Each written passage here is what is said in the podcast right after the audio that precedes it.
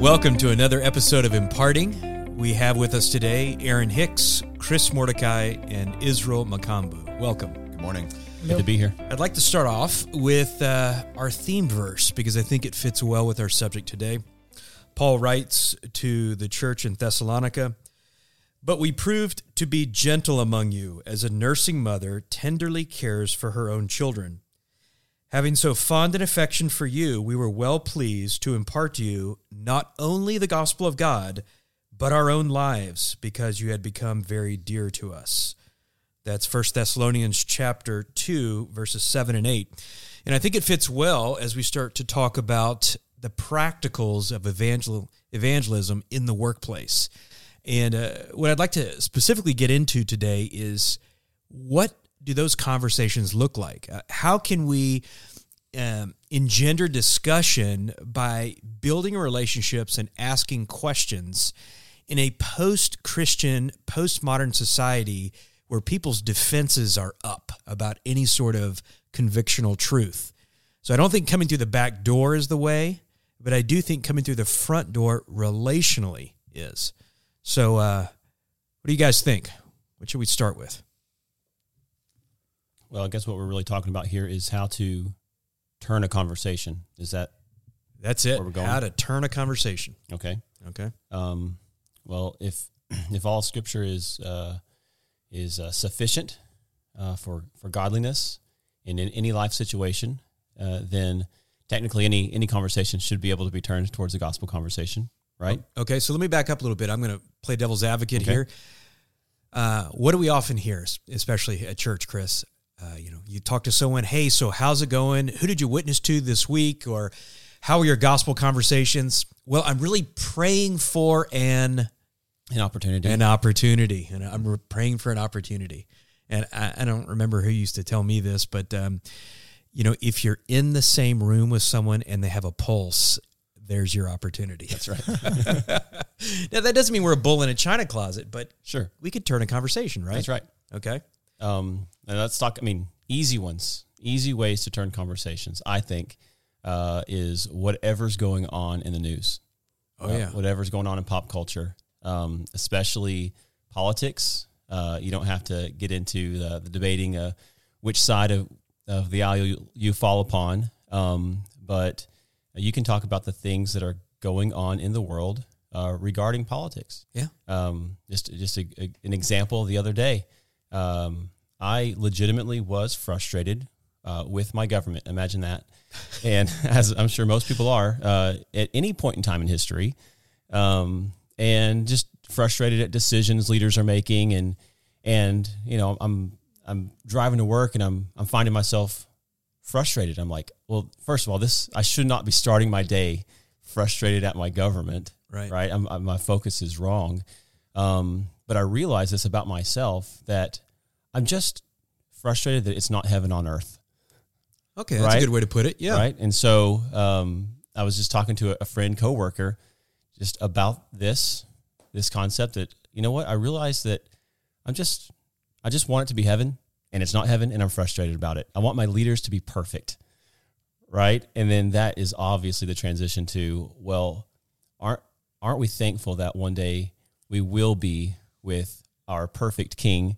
And so I was able to transition into that conversation That's great. looking forward to a real hope, not a, ho- a hope in in man here on earth. All right. That's a good way. Anyone else? Israel? Since you're always talking football, is there a way to find Christ in football? Yeah, if you think about the best soccer player in the world, Lionel Messi, and realizing that he too has imperfections, you can always say that in the gospel, there's, there's probably a connection somewhere. There's probably but um, I think that the first thing um, in, in in turning conversations, probably I would I would backtrack and and and go with our lives should always loudly proclaim the gospel, and I don't mean this in the new modern age saying that if you just saw my life, then you'd believe the gospel. That's not the case. I think that we actually have to be vocal about why we do things. Uh, I know the last podcast we just talked about, um, you know, sharing the gospel at work with our coworkers. But I think that even in our words, we, we need to be so um, in the Word of God that we're able to, even in conversations with unbelievers, quote scripture to them. Yeah. So so let's lay that out a little bit. If if we have surface relationships on one end of the spectrum, and we know that uh, the desired goal would be conversion, Right. right? And we know God converts, Right. but that God converts, God grants the gifts of faith and repentance through the instrumentality of His Word. Correct. Which means we've got we we don't win people through conversation. We don't win people through apologetics. Uh, people get saved by hearing the Word of God. Faith comes by hearing, and hearing by the Word of Christ. So, really, what we're talking about is how do I go from casual relationships to being able to share the Word of God and watch God work? Yep. Well, it's interesting. In this verse here, verse 8, it says, having so fond an affection for you. So I- I think we have to draw near to people in relationship. So let's put ourselves back in uh, these situations again. How do you turn a a regular conversation, whether it be about politics or sports or whatever else, personal? What about that that first base of getting personal with someone? Yeah, I think we also have to take advantage of the opportunities that are given on a silver platter that we don't normally recognize. Meaning, mm. every morning, I know when I go into work, I'm going to go through a turnstile. I'm going to pass one security guard that's behind the desk or behind glass, and he's Yeah. going to wave to me, so I'll wave back. And then I'll go into my lobby, and I will be greeted by a security guard that will ask me about my weekend every Monday morning. Mm-hmm. And for some reason, Christians don't feel like they can talk about what their week weekends really consist of. Um, mine personally is mostly church with a little bit of home projects. And so being it invited to ask, "Hey, how was your weekend, Aaron?" I can I can openly share. Hey, can I share with you what uh, we're learning at church because my weekend was awesome. Dot dot dot. Fill in the blank. And so we have these opportunities, but we don't prepare for them. So Yeah. Okay. what so- I'm learning yeah, that's a is great way. on my way into work, I prepare what I'm going to say. So when the question's asked, I'm ready for it. Okay. Okay. I like that. Let's go a step further with that security guard. Um, disciplining yourself to stop and say, you know, Joe, I see you every morning and uh, always have received such a warm, welcoming smile from you. I've never asked you about your family. Are you married? Do you have kids? Right. Uh, and what am I doing? I'm I'm drawing near to him. You're drawing, you're building a relationship, and you know, over time, as you get to know, in my case, as I get to know these security guards, I, I know their uh, fleshly tendencies. I would say, based on on biblical discernment, and like Chris and, and Israel were saying, use the times to jump into the gospel. So if it's mid last year, um, and we're in the middle of COVID, and 98% of the churches in Dallas Fort Worth are closed. And my security guard asked me on Monday morning, How was your weekend? Let me tell you how blessed I was to be at church because the word of God is, is feeding its people. And I'm so thankful that we did not shut down and that we've remained faithful. Um, Yep. Can I invite you to church next week? Knowing that this guy's probably afraid Sure. um, and drawing near to him to encourage him to come and to be with us if he's he's a professing believer. So So number one, be ready to express um, what God is doing in your life.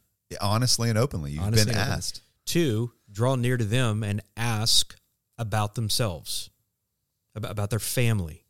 Uh, this presents the third step, I think, which is uh, expose the need. Yeah. So, so what if this fellow says, uh, "Well, you know, I've got a wife uh, and three teenage children." Man, that's just a softball, because you know I I've I've been through the teenage years with with um, with my kids. Yeah, bro, that's tough. How are you handling parenting teenagers? I don't think I've ever heard anyone say, "Oh, it's a piece of cake. It's great. I got it all under control. I'm the best parent ever." Everyone says, "No, it's it's a challenge." Well, then you expose the need and guess what? The answer for every need is the gospel. Absolutely. Okay? Yep. Or I'm divorced and I'm raising kids of my own. Really? How are you handling that? That must be tough. Yep. People will express pain. They'll express a need. Now that that doesn't mean they're going to receive the gospel as the answer to their need, but it invites the gospel being shared as the solution. Chris, you're you're thinking something there. Yeah, um, a, a little bit off of. Oh, sorry, I did. Our producer over here is telling me to do talking to the microphone. Um, just when when talking with with folks, and you, Aaron, you're talking about building relationships. Um, you know, you, you may go into work and say, "What how, what do I talk about?" Well, the easiest thing to do is to talk about what you actually have been learning, what you actually have been studying. Right. Um, if someone asked me how my day's been, my week's been, my whatever, I could say I have been studying the book of Titus, and I continually see in this book where it says good deeds, to be an example of good deeds, to be zealous for good deeds. And I've been pondering what does the Bible mean by good deeds and trying to identify that. And I've been thinking about that. And they may say, "Oh, oh, cool, thanks." and but I may be able to once I've done further study really come up with uh, a biblical definition of what good is and then be able to follow up with that person and an intro to the gospel. Not that it all has to be in one in one dose, but it's uh, over time and Right. to keeping that window of conversation open. So it'd be just just go with what you've been studying. Yeah, or how in Titus when it says, you know, uh, speak the sound doctrine that produces good deeds. You know, that's basically it's like people have a tendency to think, well, good just comes out of our, our innate nature. It's Yep. no, it comes out of uh, truth. Right. You know, a transformed life. So I think what, what we're kind of saying is um, it is important for Christians to strive to be relationally qualified, right? Uh, the idea that we probably had in the past of a Christian evangelizing is is what? Somebody I don't know in the streets just yelling about the gospel, or uh, maybe that awkward friend who doesn't talk about anything else with you except for wanting to convert you in the you know Or, in the next or, five or minutes hands you a track and thinks he shared the or gospel. hands you a It's like, track and thinks he shares not the count. gospel. But what we're also not saying is, uh, I think the temptation that one would have, which is if people like me, then I can kind of get them to like Jesus, It's right? not true, is it? So it's not the first step. We're we're not saying that by uh, drawing near to someone relationally, we're trying to, oh, let's get them to know me first and open the door. That's not that's not the the goal. The goal isn't for us, uh, for them to like us and then they'll like the gospel. But the goal is to actually be relationally qualified to find opportunities in getting to know them to share the gospel. And I think for me personally, I always have to resist that temptation of, oh, it seems like they're not very interested in me. Therefore, I probably shouldn't share the gospel with them. So it's not about you. It's about getting to know them so that you can find that opportunity of what is the need that they have and any need that they have uh, has for solution the gospel.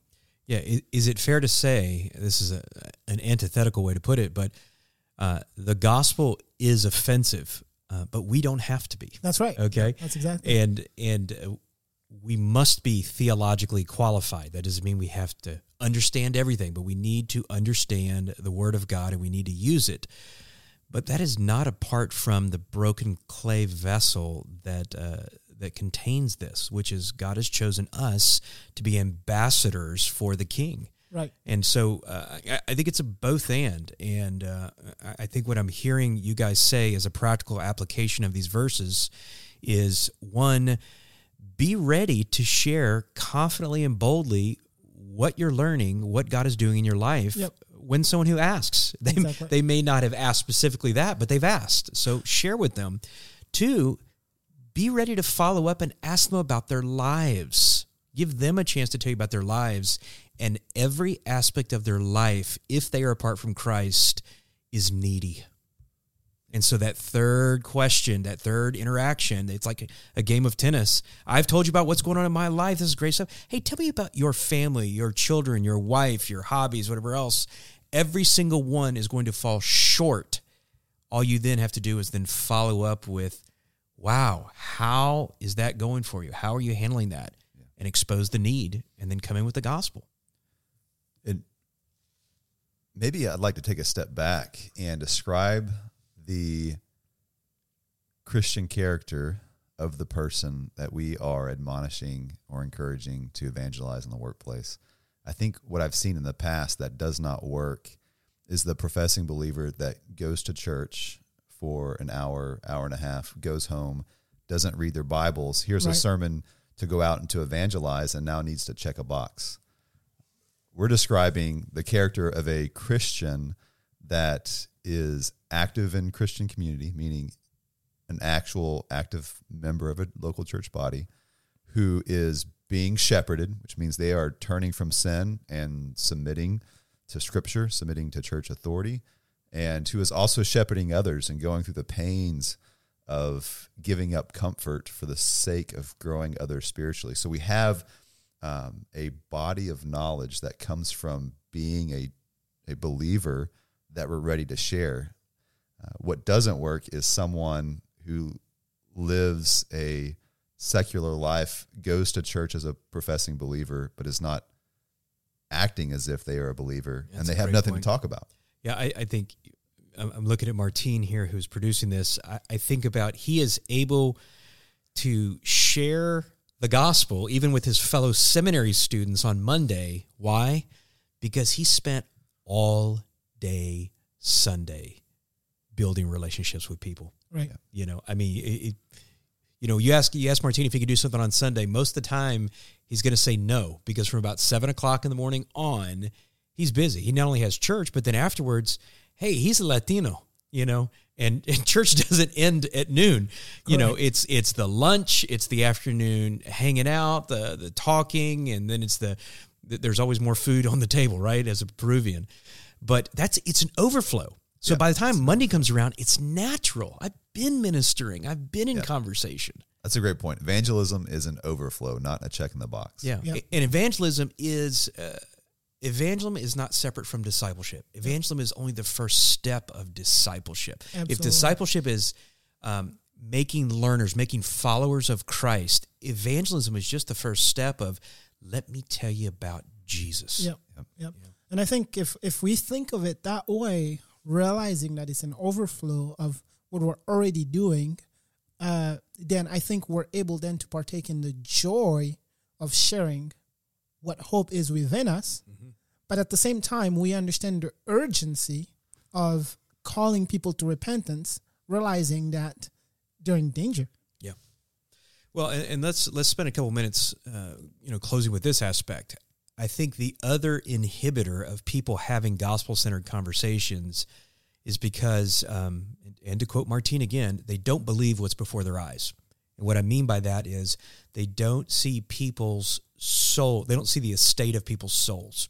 Is that a fair statement? Yes. Okay. Yeah. We, we are so um, death is so foreign to us in this country. Very uh, very few people have witnessed death on, on on any sort of regular scale. Right. That we we have a tendency to see people as just the the flesh and the clothes that they are, instead of seeing them as souls who are either destined to spend eternity with Christ or eternity apart from Christ under judgment. Absolutely. It is Yeah, yeah. I mean, coming from from Africa, I, I I can tell you that one of the biggest difference in in just how people evangelize has to do with that urgency. I mean, when we say that you may die tomorrow back home, I mean we mean it. yeah. Uh, I just went on a trip uh, about six months ago to the Congo for 10 days. And after having been in the US for seven years, I'd, I'd almost forgotten what the conditions are. And within the first six days, I saw someone die electrocuted in my eyes.